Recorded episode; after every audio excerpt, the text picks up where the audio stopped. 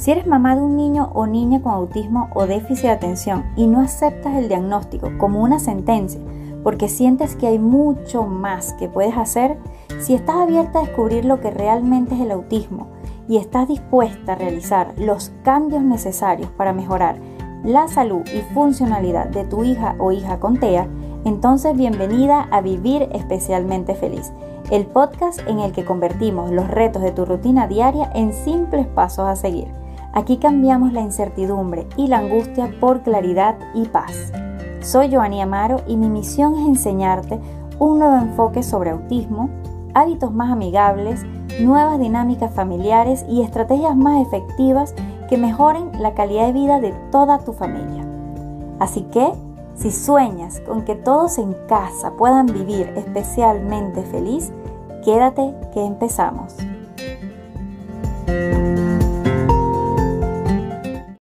Hola, hola, espero que se encuentren especialmente feliz.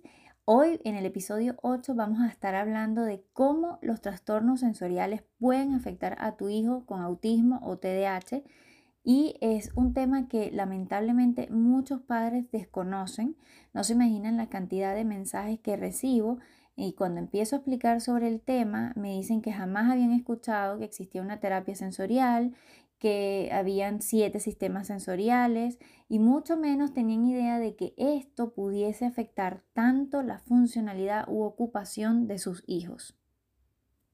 En primer lugar, para abordar este tema debemos dejar en claro qué es la integración sensorial. Y no es más que el proceso neurológico que organiza la información que recibimos de nuestro cuerpo y del medio ambiente a través de los sentidos para su uso en la vida diaria. Este proceso nos ayuda a entender el mundo que nos rodea y poder dar una respuesta adaptativa.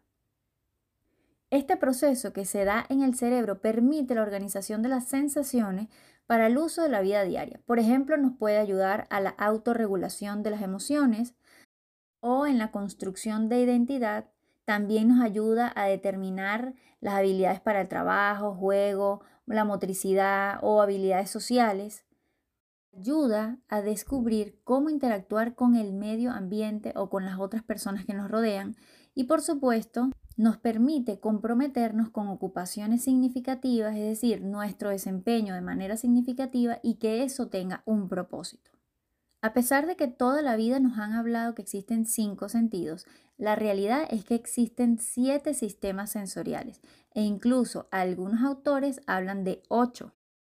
Tenemos entonces el sistema sensorial propioceptivo, vestibular, táctil, gusto, olfato, oído, vista y además algunos autores hablan del interoceptivo. Voy a describir un poco cada uno de estos sistemas para que vayan teniendo idea de qué pudiese estar pasando con su hijo a nivel sensorial. Empecemos por los que todos conocemos. La vista nos permite ver, por supuesto, es recibir esa información visual para discriminar colores, formas, orientación, material, etc. Pero aquí lo importante que quiero destacar es que podemos ser hipersensibles o hiposensibles.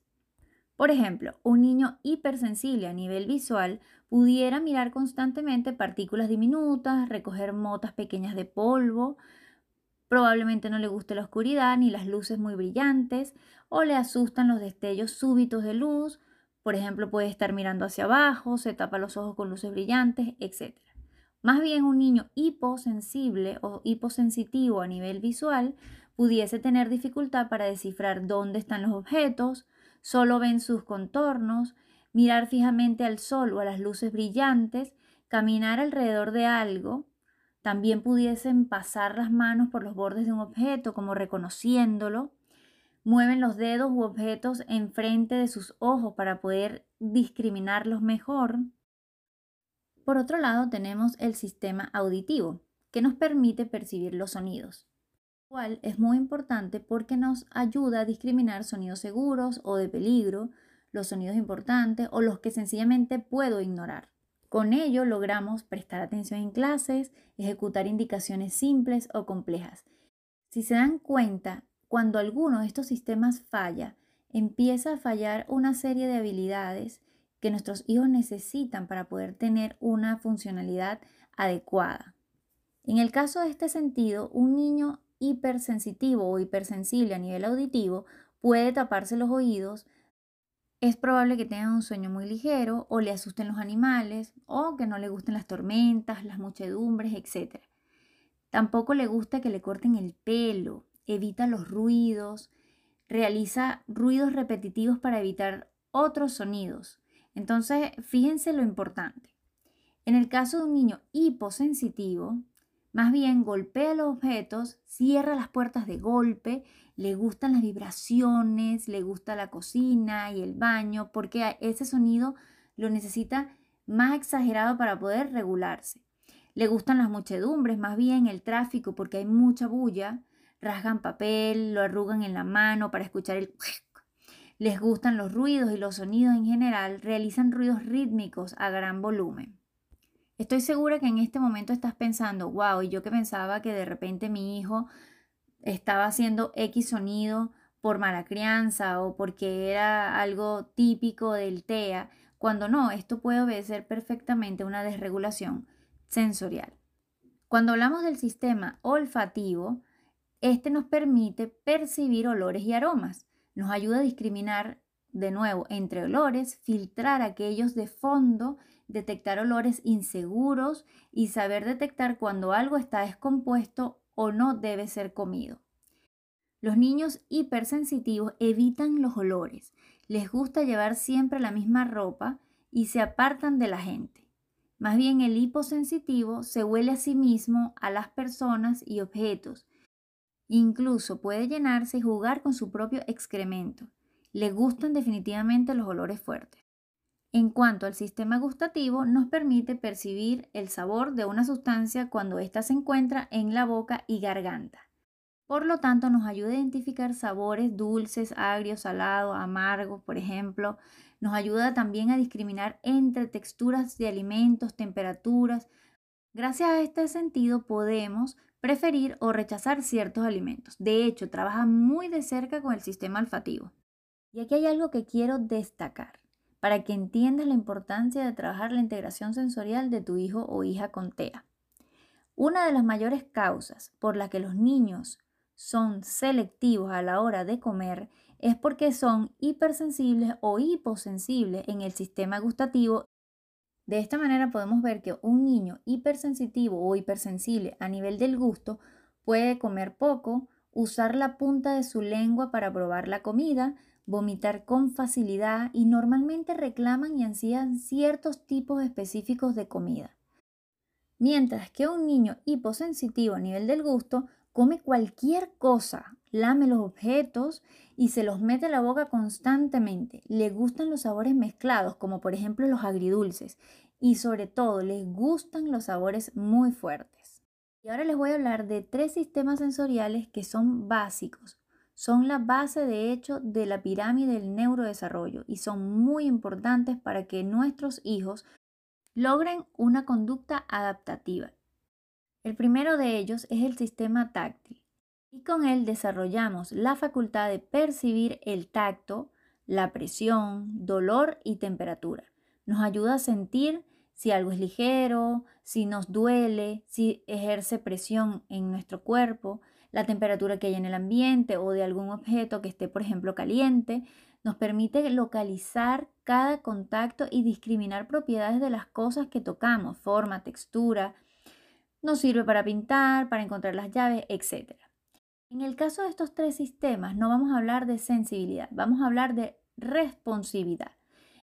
Por lo tanto, un niño hiperresponsivo a nivel táctil, y escuchen muy bien, no quiere que lo toquen, no tolera la ropa nueva, no quiere llevar zapatos. ¿Le suena eso familiar? Reacciona exageradamente ante el calor, frío o el dolor. No le gusta estar sucio. Suelen rechazar texturas en la comida, en la ropa, etc. Muy importante, evita a la gente. Mientras que un niño hiporresponsivo a nivel táctil le gusta la ropa apretada y la presión. Busca la sensación de presión y por eso abraza con fuerza. Es ese niño que le gustan los juegos bruscos, que te dan besos duros, que le gusta dar volteretas, que brinca, salta y se golpea con los objetos, con el sillón. Es propenso a autolesionarse y tiene escasa reacción al dolor y a la temperatura. Son esos niños que se caen, se golpean y tú dices, Dios mío, le dolió horrible y se para y como si nada. Es porque es hiporresponsivo a nivel táctil. En cuanto al sistema propioceptivo, este nos permite desarrollar la facultad de percibir sensaciones que ocurren dentro de nosotros, especialmente aquellos relacionados con la posición y el movimiento. Por eso nos ayuda a entender dónde se encuentra nuestro cuerpo sin tener la necesidad de mirar o pensar acerca de ello. Por lo tanto, nos permite calmarnos y tener un sentido de seguridad y desarrollar la conciencia corporal, estar de pie sin caernos y escribir con la fuerza apropiada. Imagínense lo importante que es tener este sistema sensorial regulado. En este caso no existen niños hiperresponsivos, solo existen hiporresponsivos. Y son aquellos niños que pisan con fuerza al caminar, chocan con los objetos y las personas les agrada saltar, empujar y aplicar mucha fuerza al manipular los objetos, porque necesitan regularse buscando esas sensaciones. Y por último tenemos el sistema vestibular. Estas estructuras se encuentran dentro del oído interno. Antes se pensaba que era el mismo sistema auditivo, ahora se sabe que son dos sistemas diferentes. Y este sistema participa en la captación de la posición y movimiento de la cabeza.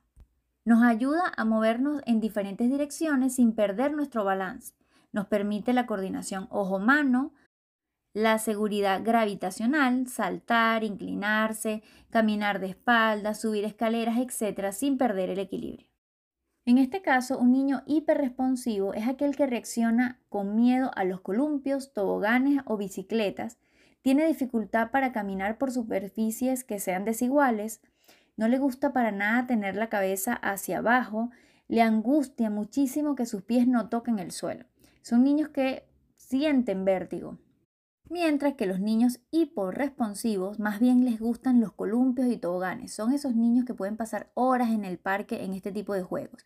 Gira y corre dando vueltas continuamente. Balancea hacia adelante y hacia atrás.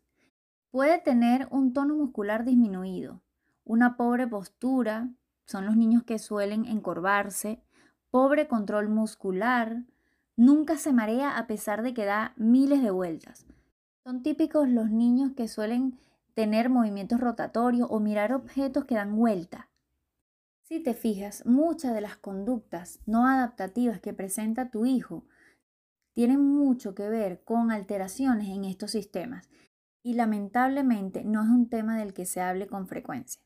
Así que la idea de este podcast es empoderarte, es informarte para que tú puedas tomar decisiones acertadas en los tratamientos que aplicas, en los protocolos que decides, en las intervenciones nutricionales, biomédicas, incluso en las terapias que vas a buscar para tu hijo o hija con autismo, TDAH o cualquier trastorno similar. Ahora te estarás preguntando si ya identifiqué alguno de estos comportamientos y cómo hago. Es muy importante que tengas en cuenta que la mayoría de los profesionales solo te van a recomendar acudir a una terapia sensorial o una terapia ocupacional en la cual el terapeuta pueda aplicar ciertos ejercicios que permiten trabajar estos trastornos. Sin embargo, mientras el cerebro de tu hijo o hija con TEA siga inflamado y siga intoxicado, difícilmente vas a lograr ver una recuperación importante. Les cuento mi caso. Cuando iniciamos con Ignacio, la terapeuta ocupacional que lo trató, que era experta en integración sensorial, me decía que esas conductas no iban a erradicarse, sino que más bien debíamos modificarlas para tener una conducta más adaptativa. Por ejemplo, si Ignacio era un buscador táctil y mordía un montón de cosas y se tragaba hasta las medallas, debíamos colocarle un mordedor, de tal manera que él no mordiera aquellos objetos que podían ser peligrosos, sino su mordedor. Pero ahí lo que estábamos haciendo era simplemente modificar esa conducta para cambiarla por otra, para hacerla más adaptativa, pero seguía estando allí el trastorno sensorial. Una vez que nosotros iniciamos la intervención nutricional y luego el tratamiento biomédico que efectivamente logró reducir la inflamación y la intoxicación a nivel orgánico en general y por ende del cerebro, estos trastornos comenzaron a mejorar de verdad. Y por supuesto que la terapia fue fundamental porque había que reeducar ese cerebro para que reaccionara de manera positiva ante estímulos que están en el ambiente todo el tiempo, como por ejemplo la licuadora, o Ignacio no toleraba que le agregara una crema o un protector solar en la cara, cosas por el estilo, no soportaba muchísimas texturas de la comida. En la medida que fuimos trabajando esa mejoría de su salud en general, su cerebro empezó a funcionar mejor y esto, junto con las terapias de integración sensorial, fue lo que nos permitió llegar a una verdadera solución y corregir la mayoría de los trastornos sensoriales que tenía mi hijo menor. Yo no te voy a decir que Ignacio no tiene ningún tipo de trastorno sensorial porque todos tenemos algún desajuste a nivel sensorial. O me vas a decir que todas las texturas de comida te gustan o que no hay un tipo de tela que probablemente te moleste, algún olor que de pronto te sientes que te abruma, etc.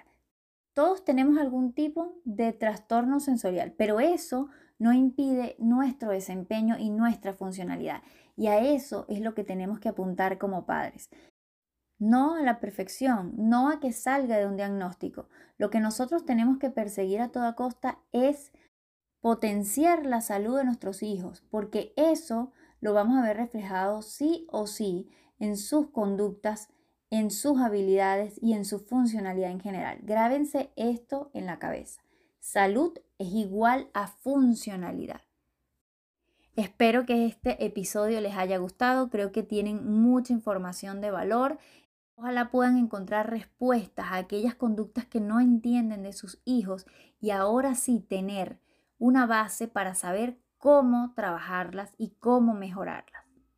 Te espero la próxima semana en el episodio número 9 con más sorpresas. Antes de despedirnos, quiero agradecerte por escuchar este episodio. Espero que te haya aportado mucho valor.